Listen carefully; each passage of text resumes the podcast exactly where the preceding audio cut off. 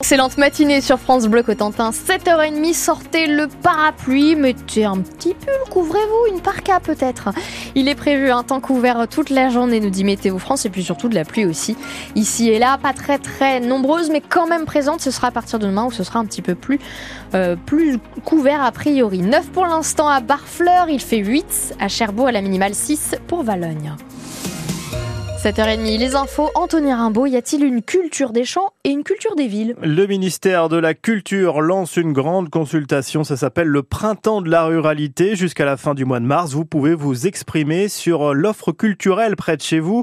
Dans la Manche, plusieurs initiatives existent pour amener par exemple les spectacles dans les villages ou les petites communes, mais c'est parfois compliqué, à l'image du festival de musique Réveillez les Chouettes, organisé pendant 9 ans dans la petite commune de Sausse-Ménil, c'est près de Valognes. Les organisateurs ont dû renoncer l'an dernier, faute de rentabilité suffisante.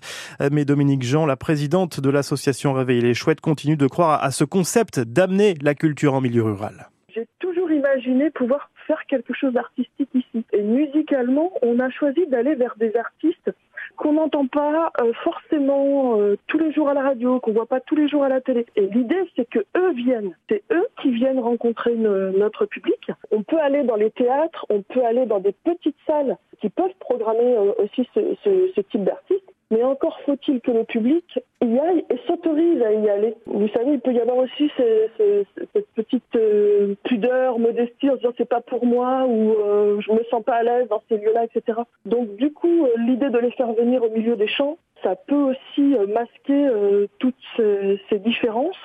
Et on est ensemble pour partager ce moment artistique en fait. Et le festival Réveillez les Chouettes va revenir dès cet été pour une 10e édition en version plus modeste. Ce sera le week-end du 3 août. Et vous réagissez ce matin. L'accès à la culture est-il suffisant dans les petites communes et les villages ? Est-ce que l'offre est assez variée ? Est-ce que vous avez l'impression que c'est tout pour les villes et rien pour les campagnes ? Est-ce que les spectacles proposés sont trop élitistes et pas assez popus par exemple ? Vous nous le dites au 02 33 23 13 23, appelez-nous dès maintenant. Dans l'actu aussi ce matin, l'interpellation d'un homme de 58 ans hier à Brettville-en-Cerf. Oui, selon nos confrères de la presse de la Manche, il s'agit du chauffard qui a semé la panique dans les rues piétonnes de Cherbourg. C'était fin janvier, il roulait à toute allure au milieu des terrasses pour fuir la police après un refus d'obtempérer. L'homme interpellé doit être déféré au parquet dans la journée.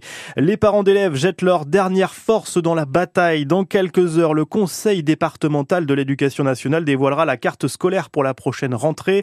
On sait déjà que 42 classes sont menacées dans le département. Dans une heure, les parents de l'école Julien Baudin à Marine-Île-Lauzon dans le Saint-Lois vont symboliquement occuper l'établissement. L'école doit perdre une classe en septembre. Et au sud de Saint-Lô, une centaine de personnes priées d'égarpir dans moins d'une demi-heure. Les 90 habitants de Condé-sur-Vire doivent quitter leur logement pour la journée, le temps de neutraliser une bombe de 453 kilos datant de la Seconde Guerre mondiale. L'intervention est prévue jusqu'à 17h. Deux routes départementales seront également fermées à la circulation. C'est peut-être bien la fin du permis de conduire à vie. Oui, un projet de loi européen porté par une députée écologiste française, Karima Delli, sera soumis au vote dans une semaine. Et ce texte, il prévoit de mettre en place une visite médicale obligatoire tous les 15 ans pour conserver son précieux sésame, Sausigbourg. Une visite médicale pour démontrer l'aptitude du conducteur à prendre le volant à travers différents examens, la vue, l'ouïe et les réflexes. Plusieurs de nos voisins le font déjà. Les Pays-Bas, par exemple, demandent aux plus de 75 ans de se faire contrôler tous les 5 ans, quand l'Italie, elle, exige que ce soit le cas des 50 ans. Chez nous, en France, l'obligation existe, mais uniquement pour certaines professions, les chauffeurs de taxi, de bus ou de poids lourds. Là, la mesure serait étendue à tout le monde, avec pour objectif de lutter contre les accidents qui ont fait plus de 20 000 morts en 2022 sur les routes européennes et de viser 0 personne tuée à l'horizon 2050. Mais le texte est loin de faire l'unanimité. Les associations, dont 40 millions d'automobilistes, dénoncent la remise en question d'un principe fondamental, indispensable au quotidien.